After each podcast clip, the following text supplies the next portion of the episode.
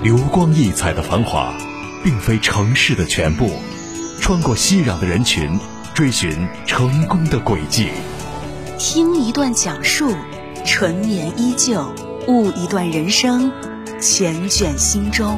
绝不是一开始就是很辉煌、很艰难的。这个压力，每个人压力都不一样，只是你的抗击打能力有多强。那实际上，我们再看看年轻人，其实他们有很多很优秀的品质。直面创业精英，对话企业领袖，寄予无穷智慧。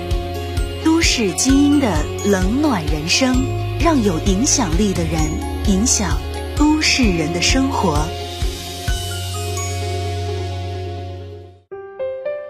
欢迎大家在每周六晚的八点半到九点准时锁定 FM 一零五长沙新闻广播《都市精英的冷暖人生》。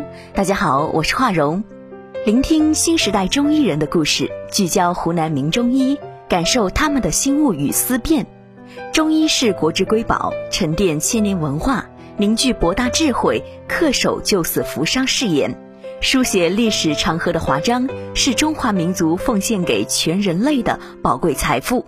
都市精英的冷暖人生，本期特别节目，让我们一起走进湖南中医五老之首、中医泰斗李聪甫第三代嫡系传人李福，听一听他的医者人生路。幺零五的听众朋友们，大家好。我是来自搞聪医馆的李福医生，都市精英的冷暖人生。今天邀请大家来听听我的从医人生路。一九七七年，李福出生于一个中医世家，父亲李兆仪和祖父李聪甫都是湖南著名的中医传承人。在这样一个医学世家环境中成长，让李福从小的梦想就是跟随着父亲和祖父的脚步，成为一名中医医者。我是七七年出生的啊，童年的梦想就是成为一名这个治病救人的医生。我是在一个中医世家成长起来的，就是我的祖父李从福老先生和我的父亲都是从事中医工作的。从小呢，我就是在这样一个有着浓厚的中医文化的这样的一个家庭氛围当中，耳濡目染，看到他们治好了很多很多的病人。看到了病人对他们所表达的一些感激之情，所以在我的心目当中呢，就有一种油然而生的、发自内心的觉得啊，医生是一种确确实实能够帮助到别人、一种受人尊敬的职业。所以我的童年的梦想就是成为像我祖父还有父亲一样的这样一名中医的医生。李兆仪教授作为父亲又担任师傅的角色，对待这个儿子倾注了心血。父亲对他的期望不仅是健健康康的长大，更希望他能够坚持梦想，成为一名好医生。这些年，有着父亲的帮助和教导，他成长成熟，成为了人们心中的好医生，也成为了自己期望的模样。因为我从小就是在中医的世家长大的，其实在我六年级，也是大概十一二岁的时候，不，我祖父是李宗福老先生，大部分的对于医生的这样一个概念是来自于我的父亲，经常看到父亲在门诊在加班加点的为病人看诊。因为经常我父亲看诊会看到一两点，就是中午一两点，从早上把所有的病人很仔细、很耐心的看完之后，他说回到家。有时候很晚了，所以我经常到诊所给他去送饭，然后就看到他很很有耐心的给病人看病，所以。这个形象在我心目当中是留下比较深刻的印象的。我和我的父亲相处基本上可以分为两个模式吧，就是一个是工作的模式，一个是生活方面的模式。我父亲是一个很和蔼、性格很温和的一个人，但是在工作的情况下啊，就是我跟随他门诊的情况下，他会比较严谨，就是比较严肃一点。我有什么做的不好的地方，或者说开处方或者门诊有些思路不对的地方，就是他会直截了当的。指出来比较严谨一些，但生活当中就是像一般的父子一样，没什么区别，就是很和谐、很融洽。作为李聪甫学术流派的第三代嫡系传人，李福一直孜孜不倦的学习着，也听从祖父和父亲的教导，注重临床医学。在病人、在患者还有外人的眼里，就是我祖父和父亲都是中医学家，是专家、教授等等这一系列的头衔啊。嗯，其实，在我的眼里啊，他们的形象其实就是一名朴实无华的、孜孜不倦的探求中医专业知识的这么一个中医人、中医的医生。哎，在我的心目当中，他们就是这样一个形象。其实他们都有一个特点，他们都有一个共同的特点，就是非常注重临床。这个临床就是说给病人看病，就是在门诊给病人看病，就是临床。经常听起我父亲说起啊，就是我的祖父、我爷爷就对他的经常的叮嘱，就是经常说的一句话，就是现在也是同时也是我父亲对我的一个叮嘱：不论在什么情况下，不论在什么环境下，不论你在什么工作岗位下，岗位上你都不能停止临床，不能停止门诊。因为只有在临床当中，你才能去不断的积累经验，积累经验以后，然后再把它总结上升为理论，再用这个理论去指导以后你自己的门诊，就形成这么一个良性的循环。从上大学至今，李福从未停止学习的脚步。学生时期的他，除了老师的教导以外，他也会向父亲请教，例如阴阳、五行、寒热、虚实。这些看不见摸不着的概念，想要自己搞明白是很难的。每当遇到困难时，父亲总会举很多例子来帮助他快速的明白这些理论。我是九九年上大学，在学习当中确实是经常向父亲讨教啊，因为中医的它的理论是很抽象的。就是阴阳五行啊，这个寒热啊、虚实啊，就因为这些概念都是比较抽象，看不见也摸不着，这个没有一个具体的东西，然后理解起来是比较的困难的。然后他们之间呢也有着复杂的这样一个联系啊，全靠自己完全把它弄懂、弄透彻是比较难的。所以这个学习的当中，我就经常向向父亲讨教，特别是抽象的概念，就向他问起这些问题，他也会举很多转化成这种比较直观的、比较实际的这种例子，这样举例来指导我，帮助我这样更加容易的理解这些比较难懂的这些理论。不管做什么事，李福都是认真仔细。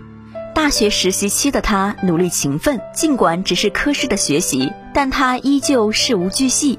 也是他的这种态度，让实习期间的老师对他赞赏有加。因为学生时代这个课题是比较少的啊，只是有一些事情是我比较难忘的。因为我们学医的是在大学的最后一年当中是一个实习期，实习期，因为我记得我是在当时是在。中医附一实习，我记得有一个事情印象比较深刻，就是在住院部一个心脑血管科实习的时候，那个时候带教老师，那时候我们写病历是没有电脑的，都是手写，所以然后一个病历非常长。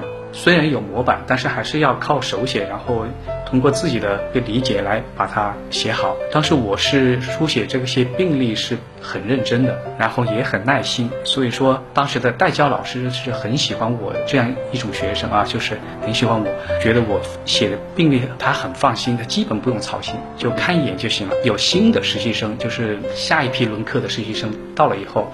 他都会跟实习生说，书写病历方面的这些事情就不用问我了，问李福就行。问他，他就会告诉你怎么写。因为我们是轮科，我们是每一个科是轮，啊，然后我在这个心脑血管搞了两个月之后就要轮课了，然后这个老师舍不得我走，他尽量尽量，他说你再搞一个月，或者再搞两个月你再走，因为你在这我放心。我说没办法，我这个这个轮科我要每个科都轮到。当时作为一名学生，我是比较自豪的这个事情，虽然是个小事情，但是我是比较自豪的。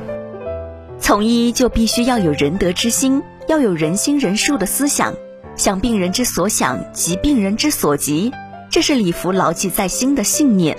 有句话就是“医者仁心”，呃，一个词就是我觉得这个仁德之心就是一名医生的应该具备的最基本的素养。医生的本分他就是一个救死扶伤。如果一个医生他没有仁德之心的话，他就不会去为病人着想，就不会去为病人找到，呃，最有效的、最经济的一种治疗方案。这是一个医生的基本素养。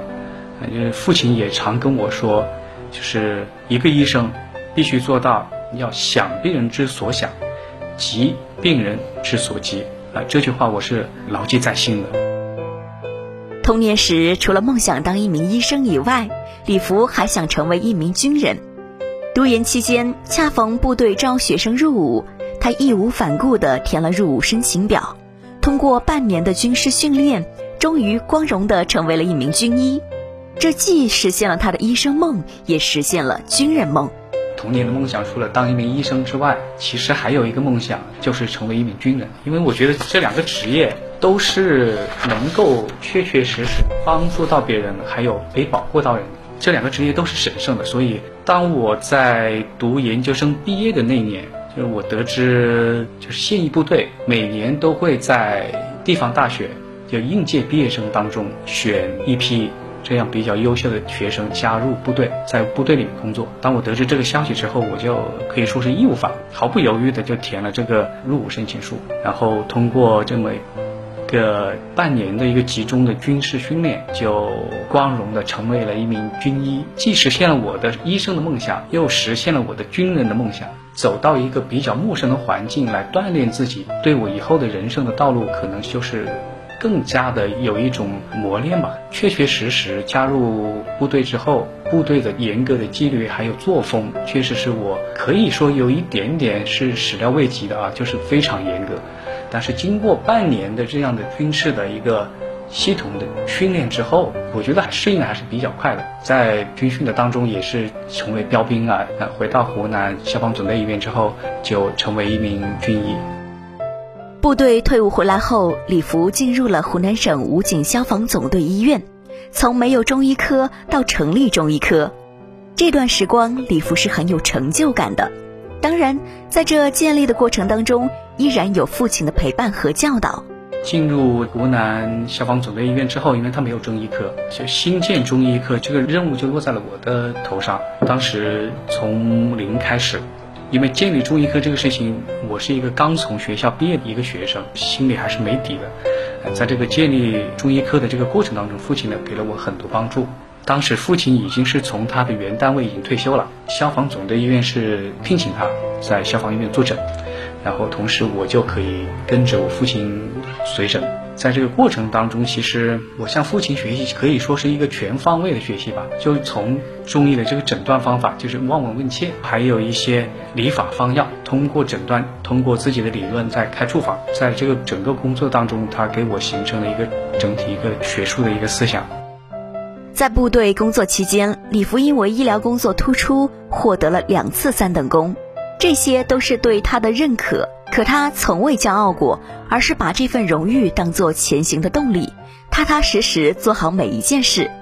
部队工作期间，我是获得了两个三等功，然后还有一些嘉奖啊。其实我觉得这些三等功、这些奖项，其实是对一个人的工作的一个肯定。比如说我在获得第一个三等功啊，那是在二零零八年冬天，就是我们湖南的那个病灾。当时我是跟随，就是我们消防部队分了几支部队，当时是大概有三四支这这样的一个救援力量，我是跟随其中的一一支队伍，因为高速公路当时全封了，怎么样通车就是靠部队的产品。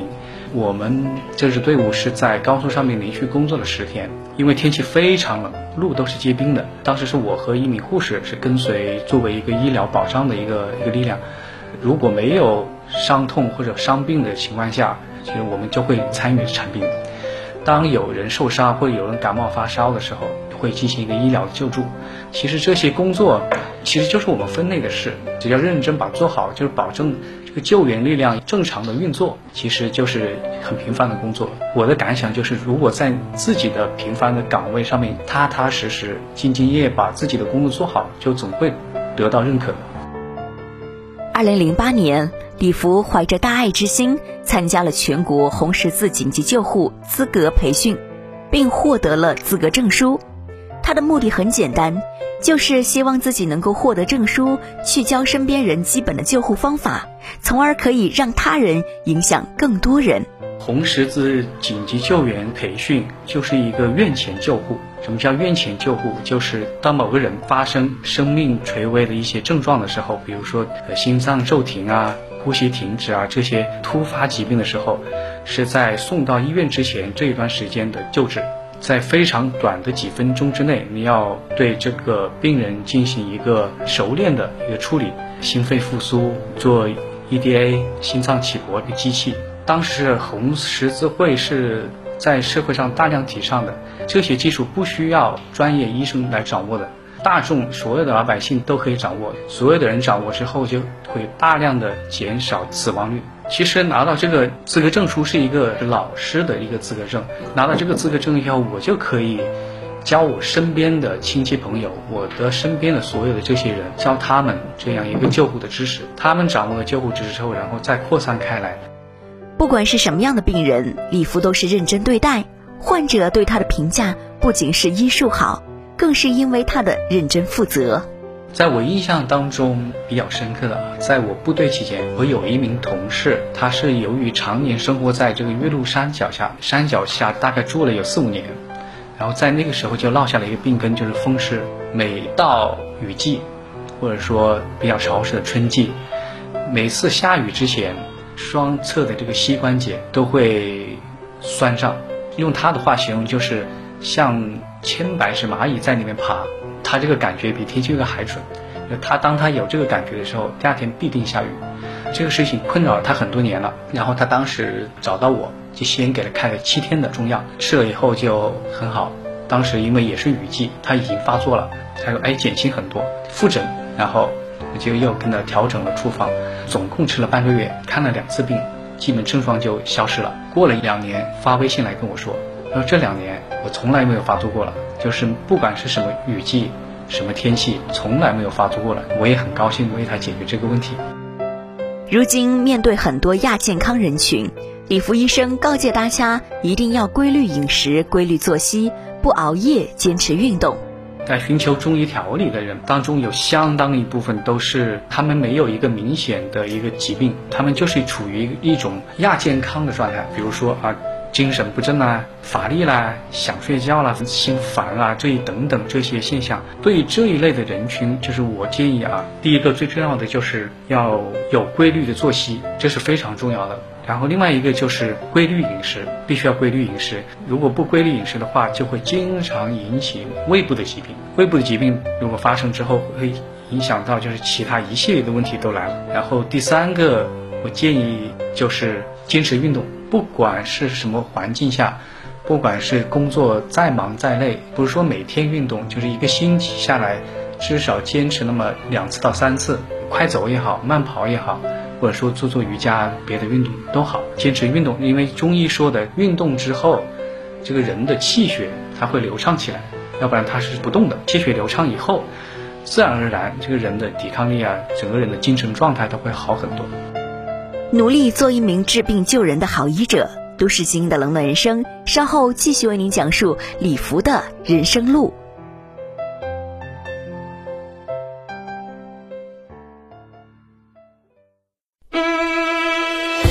人生如戏，戏如人生，都市精英的冷暖人生。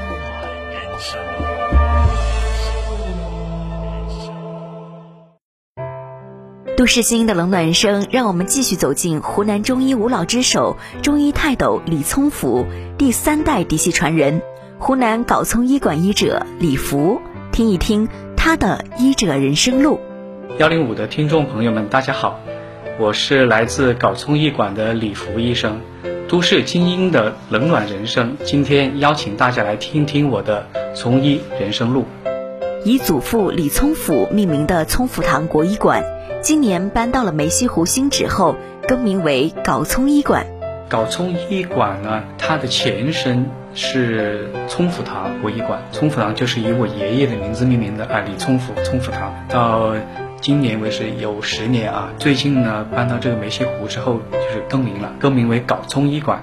杲聪医馆的名字来源呢，就是其中这个“搞”字呢，就是来源于我们的中医的金元四大家之一，其中有一名医家叫李杲，他老了之后自称是东元老人，中医界是经常称他为李东元，他本名叫李杲，他是一个研究脾胃论，然后这个“聪”字呢，就是来源于我的祖父了，啊，李聪甫，我祖父他的研究的方向，这个学术的。流派就是起源于这个李杲这一派脾胃论啊，脾胃的一个整体学说，所以这个名字就叫为杲中医馆。